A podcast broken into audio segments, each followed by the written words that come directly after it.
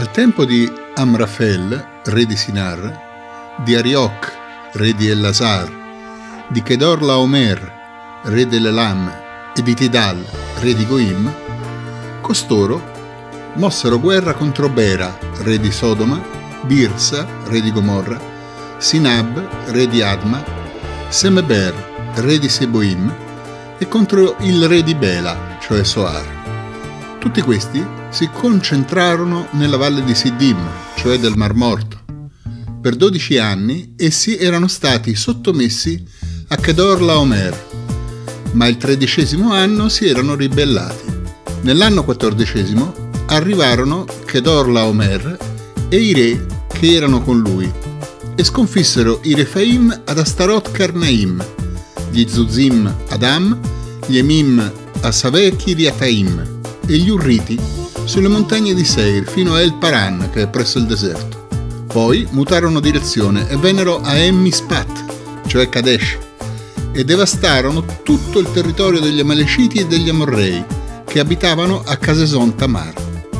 Allora il re di Sodoma, il re di Gomorra, il re di Adma, il re di Seboim e il re di Bela, cioè Soar, uscirono e si schierarono a battaglia nella valle di Siddim contro di essi, cioè contro Kedor Laomer, re dell'Elam, Tidal, re di Goim, Amrafel, re di Sinar e Arioch, re di Ellasar. Quattro re contro cinque. La valle di Siddim era piena di pozzi di bitume. Messi in fuga, il re di Sodoma e il re di Gomorra vi caddero dentro, mentre gli altri fuggirono sulla montagna. Gli invasori presero tutti i beni di Sodoma e Gomorra e tutti i loro viveri e se ne andarono.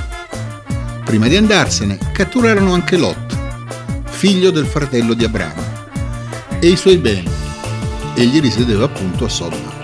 Ma un fuggiasco venne ad avvertire Abram, l'ebreo, che si trovava alle querce di Mamre, l'amorreo, fratello di Escolle e fratello di Aner, i quali erano alleati di Abram. Quando Abram seppe che suo fratello era stato preso prigioniero, organizzò i suoi uomini esperti nelle armi, schiavi nati nella sua casa, in numero di 318, e si diede all'inseguimento fino a Dan. Fece delle squadre, lui e i suoi servi, contro di loro, li sconfisse di notte e li inseguì fino a Cobà, a settentrione di Damasco. Recuperò così tutti i beni e anche Lot suo fratello, i suoi beni con le donne e il popolo. Quando Abram fu di ritorno dopo la sconfitta di Kedor Laomer e dei re che erano con lui, il re di Sodoma gli uscì incontro nella valle di Save, cioè la valle dei re. Intanto Melchisedec, re di Salem, offrì pane e vino. Era sacerdote del Dio Altissimo e benedisse Abram con queste parole. Sia benedetto Abram dal Dio Altissimo, creatore del cielo e della terra, e benedetto sia il Dio Altissimo che ti ha messo in mano i tuoi nemici. Ed egli diede a lui la decima di tutto. Il re di Sodoma disse ad Abram, dammi le persone, i beni prendili per te. Ma Abram disse al re di Sodoma, alzo la mano davanti al Signore, il Dio Altissimo, creatore del cielo e della terra. Né un filo, né un legaccio di sandalo, niente, io prenderò di ciò che è tuo. Non potrai dire io ho arricchito Abram. Per me niente se non quello che i servi hanno mangiato. Quanto a ciò che spetta agli uomini che sono venuti con me, Aner, Escol e Mamre, essi stessi si prendano la loro parte.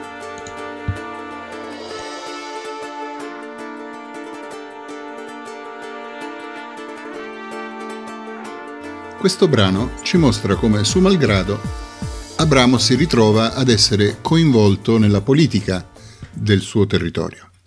Praticamente viene raccontata una campagna di guerra tra i grandi regni del nord, quelli che sono gli antenati dei popoli che poi opprimeranno Israele, che sono babilonesi ed ittiti, che vengono a conquistare eh, la Palestina. I re della Palestina già pagavano un tributo, Evidentemente questo sembra non bastare, per cui fanno questa campagna e sterminano tutto. Allora i re della Palestina, alcuni si alleano per cercare di resistere, vengono sconfitti e Abramo si ritrova coinvolto perché suo, fi- suo nipote Lot viene rapito in questo scontro. A questo punto, nonostante i recenti dissapori con Lot, Abramo decide di intervenire e interviene schierandosi non dalla parte dei grandi re del nord invasori, ma dalla parte dei piccoli popoli della Palestina. Quindi fa alleanza con loro contro gli imperi del nord. Organizza quindi una missione di soccorso, non con un grande esercito, ma con una, una truppa che potremmo chiamare di elite, un gruppo scelto, e insegue gli eserciti che stavano ritornando verso nord dopo aver devastato tutto in Palestina. Li raggiunge a Dan, che è l'estremo nord di Israele, praticamente subito prima della Siria, e con una ardita operazione notturna riesce a liberare i prigionieri. Quando ritorna viene acclamato come vincitore.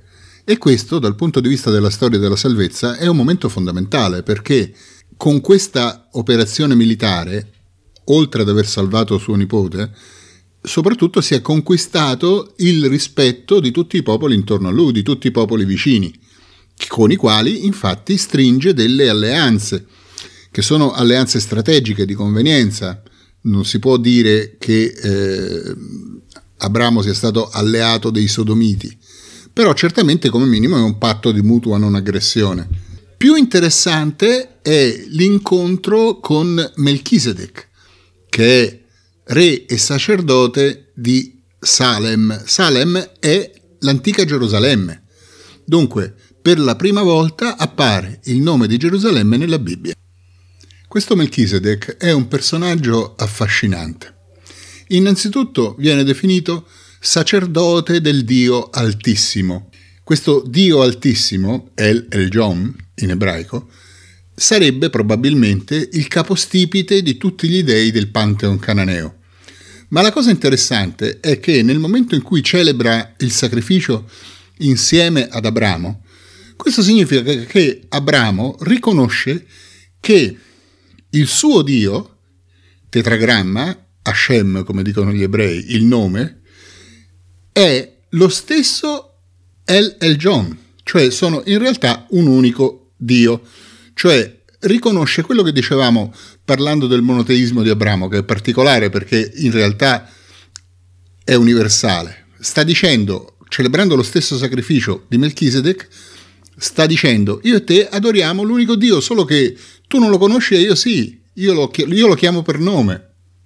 È la stessa cosa che dirà San Paolo al, all'Areopago di Atene il Dio che voi non conoscete, noi ve lo annunciamo perché noi lo abbiamo incontrato, perché noi abbiamo con lui una relazione unica e personale.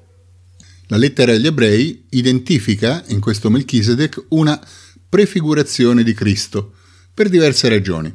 Intanto perché è sacerdote di un sacerdozio antecedente a quello levitico, quindi un, sacer- un sacerdozio non dinastico, ma per elezione divina. Poi perché offre in sacrificio pane e vino. E poi, soprattutto, perché Abramo gli paga la decima, il che significa implicitamente che lo riconosce come suo superiore. Altrettanto interessante è l'incontro con il re di Sodoma, che evidentemente era sopravvissuto alla disastrosa sconfitta ai pozzi di Sittim. Il re di Sodoma eh, si offre naturalmente di pagare un tributo ad Abramo che gli ha riportato i suoi beni e soprattutto le persone. E eh, dice soltanto questa frase che poi è rimasta famosa nella storia dell'ascetica, dammi soltanto le persone, tieni per te tutto il resto. In latino, nella traduzione latina della Bibbia, la frase suona così, dammi animas cetera tolle, dammi le anime, tieniti tutto il resto tanti predicatori cristiani hanno visto in questa frase un senso spirituale. Come dire, dammi le anime, cioè dammi la capacità di convertire e tieniti tutto il resto della mia vita, perché quello che io voglio è servirti più di ogni altra cosa. Ovviamente questa interpretazione è del tutto fantasiosa, perché nel contesto la frase di, del re di Sodoma significa tutt'altro. Però è interessante notare come alle volte frasi della Bibbia completamente estrapolate dal loro contesto vengono a, ad essere usate per scopi completamente differenti. Comunque Abramo rifiuta qualsiasi compenso. probabilmente anche per un calcolo politico, nel senso che quello che lui vuole più di ogni altra cosa è essere accolto e ben voluto nella terra. Quindi si accontenta di questo. del resto è ricco, lo sappiamo, non ha bisogno di ulteriori beni. Quello che a lui importava era liberare Lot e farsi un buon nome nella terra in cui è venuto a stabilirsi.